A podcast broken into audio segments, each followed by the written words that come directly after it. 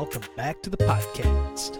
I hope that you are having a good week. I hope that you're experiencing uh, what it means to love well and uh, that you are doing just that over uh, you know, in, in the midst of this whole uh, coronavirus, this new normal that we are living that we are living into right now.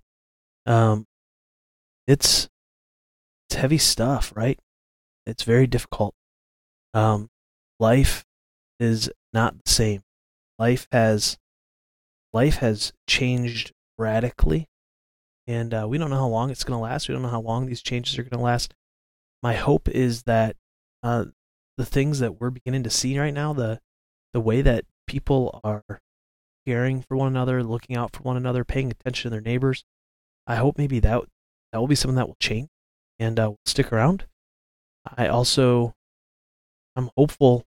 I'm hopeful for the sake of the church that some of the changes that are being made, people, these churches that are all about the smoke screen and show, uh, will will continue down the trajectory of actually pursuing a intentional discipleship with their folks uh, beyond the Sunday experience. I think, and I think that's been a and that's been a great and it's been a great thing um in, in the American church.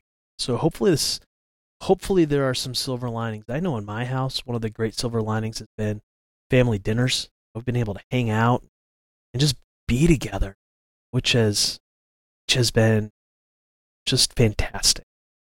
And uh so so look for the silver linings, my friends. Try to find those those places uh, that are good in in the midst of our changing world. And uh, so, hey, maybe this podcast is a source of good for you. Maybe this is one of the things that uh, you are kind of looking at, going, "Hey, all right, uh, we're a little bit of normalcy." Uh, Dan's Lovewell podcast is, is hitting my hitting my uh, my podcast app. Um, so yeah, as far as announcements go, uh, just just some things to be aware of, right? Uh, we are continuing to do Doubt on Tap. We're just doing it virtually via Google Meet. And uh, if you go to facebook.com slash simple theologian, like the page, follow it, you will you will get notifications of our event each week that we call Doubt on Tap. And uh, you just log in using the link there, and you can be a part of the conversation. We had a great time last night. Uh, I'm recording this on Wednesday, even though the podcast won't be released until Friday. Uh, but um, yeah, it was just a great, great time. Uh, I've got a good friend, uh, one of one of our missional community leaders, Todd Waller, who is hosting uh, Google Meet um, happy hours Monday, Wednesday, Friday at 7:30 p.m.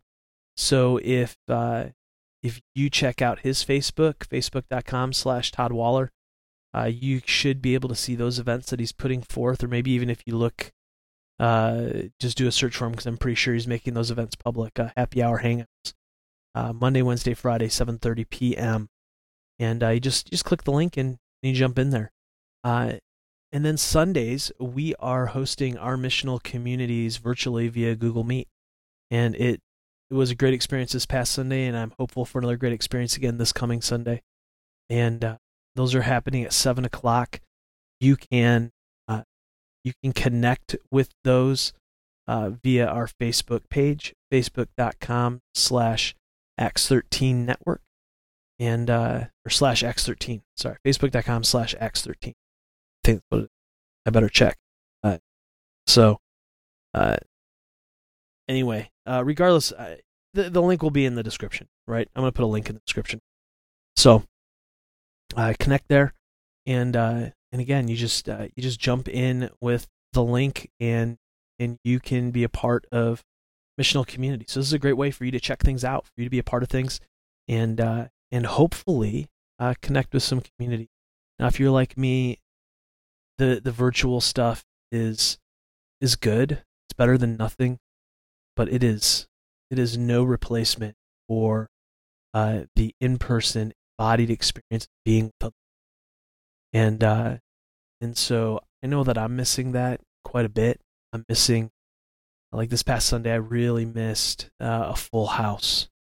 Um, I missed having all of all of my people around, and so you know, I know that's hard, and I know that these digital experiences are, uh, they are, they are not, they are not a replacement for the in-person, embodied uh, experience of being people.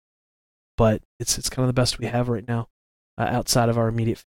So, uh, come in and be a part of those things. If you have any questions, uh, feel free to hit me up on Twitter at Daniel M Rose. Comment here uh, on, you know, wherever you're listening to this. Maybe I, hopefully I'll see it. Um, if you comment in my uh, Substack, danrose.substack.com on this post, I will definitely see it. Um, and as always, I, I would encourage you to share this podcast with anybody that you think uh, might find it helpful, might find it uh, encouraging, and uh, you know, or you just want to help me out by by sharing this with folks. So uh, please share, please rate. Helps us find everything. Helps helps other people find this podcast. Um, and uh, and as always, I would uh, encourage you to subscribe to uh, my Substack, danrose.substack.com, and uh, get these right in your email inbox six days a week. I'm creating content, and uh, so six six days a week, Monday through Saturday, you will get something in your inbox. And I think Saturday is probably the most fun. Uh, I share a collection of Love Well stories throughout the week uh, that I've collected throughout the week, and it's just stories that are encouraging. I show you what it looks like to love well. So uh, just give you a smile on your face as you you start your weekends off. All right, um, that's it for the announcements, and let's get on with the podcast. Part four here of uh, parenting principles. Uh, this is this one is be consistent. Uh, we are continuing continuing our series on parenting principles, and uh, and this week's this week's principle is be consistent. Uh, shortly shortly after Ethan was born, um, a couple from the church that we were that we were members of invited us over to their home for lunch. The purpose of this was to sit around and talk parenting they they were phenomenal mentors, and uh, they were way further down the road than we were in the whole parenting process. Kids in high school, kids graduated, that kind of thing. And we did we did lunch together good number of times, and was so helpful for just to spend time with with some people who who had parented uh, longer longer than us, for people who had who had been down the road, who had had to figure out the different uh, questions because you don't even know what questions you have, and uh, and they had to also figure out the answers. Um, so they were they were really helpful uh, in helping us see some things. Now, one of the things that we talked about was disciplining children, and at this point, you you might think that I'm going to write or I'm going to talk about uh, what kind of discipline suggested. I'm not. I'm not going to tell you what to do or what means that you need to use uh, for discipline. That's something that you have to work out. Uh, you, you, gotta you gotta work through that on your own. That, that's that's a you and God question. That's a you and your spouse question. That is not a a you and a podcast question. You got to figure that. out. Uh, and to be honest with you, I I don't know if they even um, suggested a particular type of uh, disciplinary style to us or not. What I what I do remember is that they encouraged us to be consistent in whatever. we did. And I think that's that's one of the most important things. Um, over the years, that over the years I've learned that consistency in parenting, uh, particularly relating to discipline, is one principle that is easier talked about than done. You know, a lot of people talk about consistency, being consistent in their parenting. living it out, and that is a whole different story. That just is not as straightforward and easy as you might think. Really, really. Um, and so, so we need to talk about um, the how. How do you practice consistency? How do you do it? Because it makes sense to say be consistent. Um, but how? Well, first, you need to realize that whatever punishment you mete out to the child that's entrusted to you is your punishment as well. We don't think about that. All. However, you decide to punish, that's your punishment too. It's on you. You see, there are consequences to decisions that parents make, and often we don't think about those consequences until after the fact. For instance, if you ground a child for a week until they're of a certain age, guess what? You're grounded too. Yep, that's right. If they're 7, 8, 9, 10, 11, 12 years old, you say, hey, you're grounded for a week. You're grounded for a week as well. You're stuck there because you can't just leave them. Uh, so if they're if they're stuck in their room, if they're grounded in their room, then you are grounded at home. you you get to practice social distancing even if you don't need uh, because their punishment is your punishment.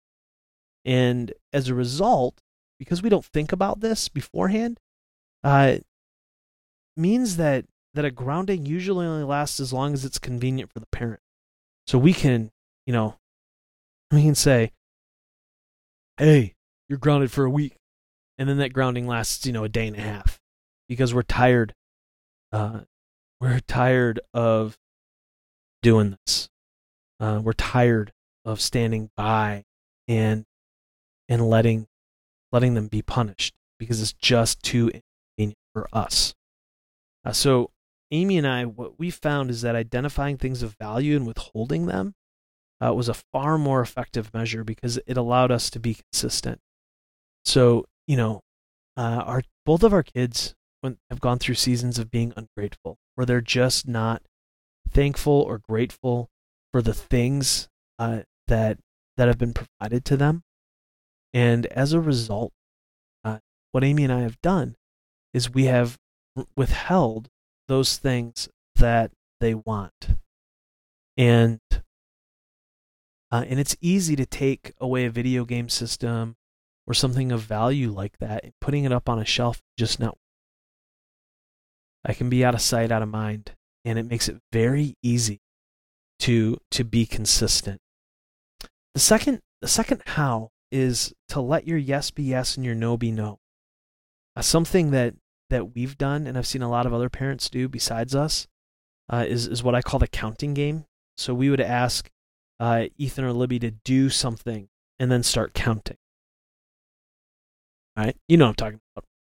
I want you to go pick up your socks. Um, count to three. One, two, and two and a half. Because you don't want to get to three. Because three, when you get to three, that's when you have to discipline, and we really don't want it. Um, well, guess what? They never do. They never do anything on one. My kids are always pressure prompted to do to do anything. After a while, especially after Libby was born, we decided to simply have the expectation that they would do something when we asked. We changed our expectation. We set the expectation. If I asked you to do something, you're going to do it. We didn't count, didn't wait. Uh, you know, say, hey, I want you to pick up your socks. And they didn't pick up their socks. They they experienced discipline.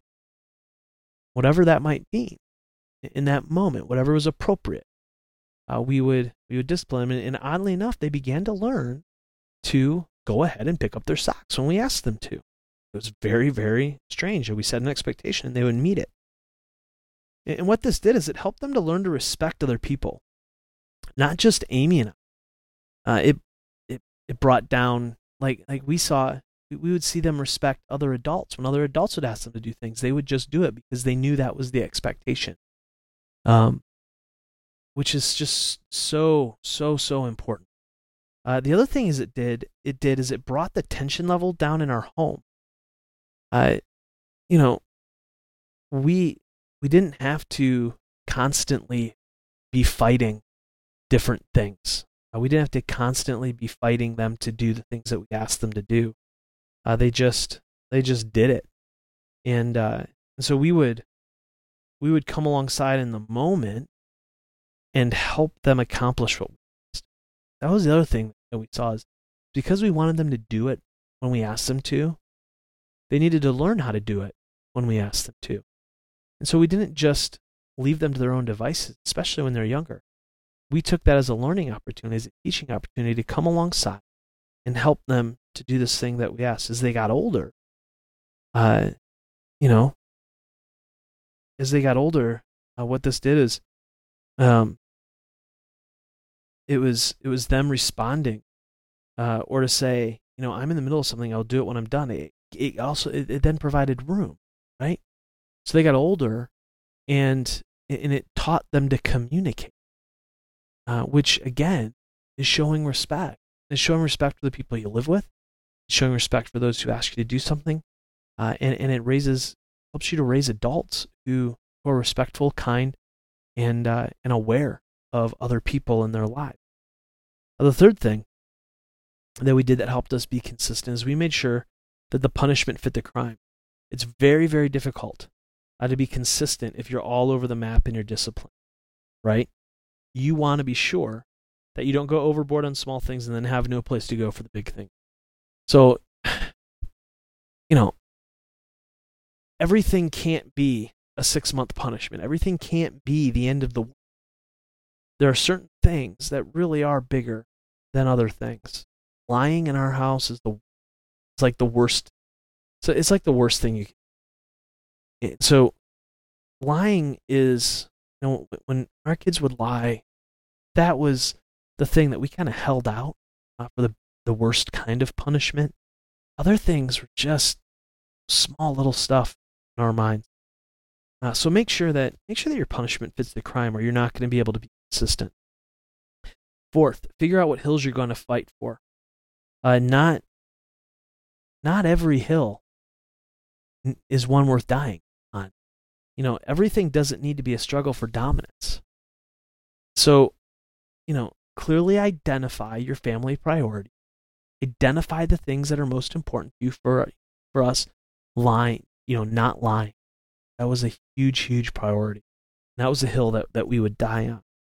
Um, you know, some of our other some of our other priorities were uh, gratitude, relational connection, and respect. I mean, those those those were priorities, and so as a result of that, we let a lot of a lot of a lot of other things just slide.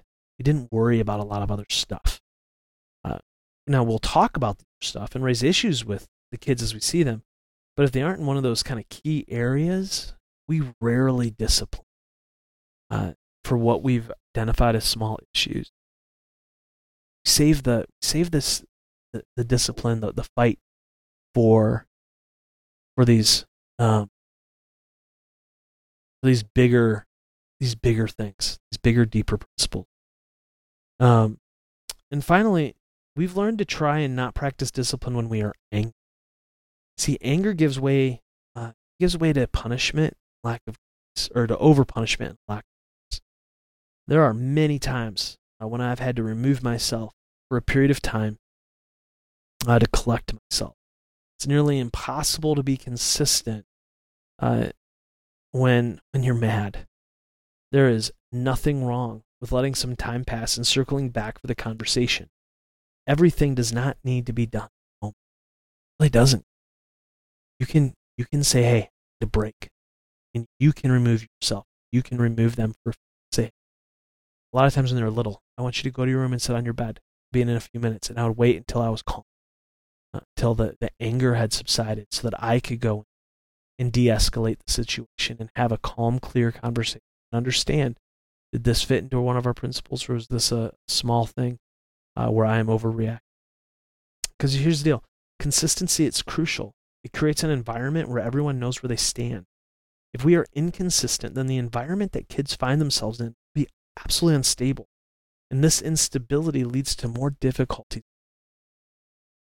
Uh, it just just does. If kids don't know where they stand, um, whew, it's, it's really really tough, really really tough. And the other thing is that consistency, ah, consistency, learn, losing the ability to speak in my social distancing. Uh, consistency isn't just about discipline. We must be consistent in praise and encouragement too. We have the unique role of speaking life and love to the children that are entrusted to us. Don't lose sight. Don't lose sight so, so important. There's nothing better than holding your son or daughter close and whispering words of love and affirmation to them. You can actually feel their body relax. And even when they're teens, you can feel their head nestle just a little bit closer. And those are the moments that you will you will never. Now, I've written elsewhere about the importance of grace, truth, and time. Um, and we've recorded that, right? And we talked about that on this podcast. The the the importance of grace, truth, and time uh, is is absolutely absolutely crucial. Um, and uh, so I'd encourage you to go back, go back and check that out. in Earlier episodes of the podcast uh, in the spiritual growth series. Well, when we consistently speak and apply grace, truth, and time to the children that are entrusted to us, we give them the best chances of growing into kind, loving, gracious adults. Right? That's that's the goal. That's the goal. Kind, gracious, loving adult. Men and women will go into this world of so uh, let's let's try that. Let's try that. Hey, in the in the midst of um, in the midst of our social distancing, the world of coronavirus. I love well. Love well this week, my friends. You will we will talk again soon.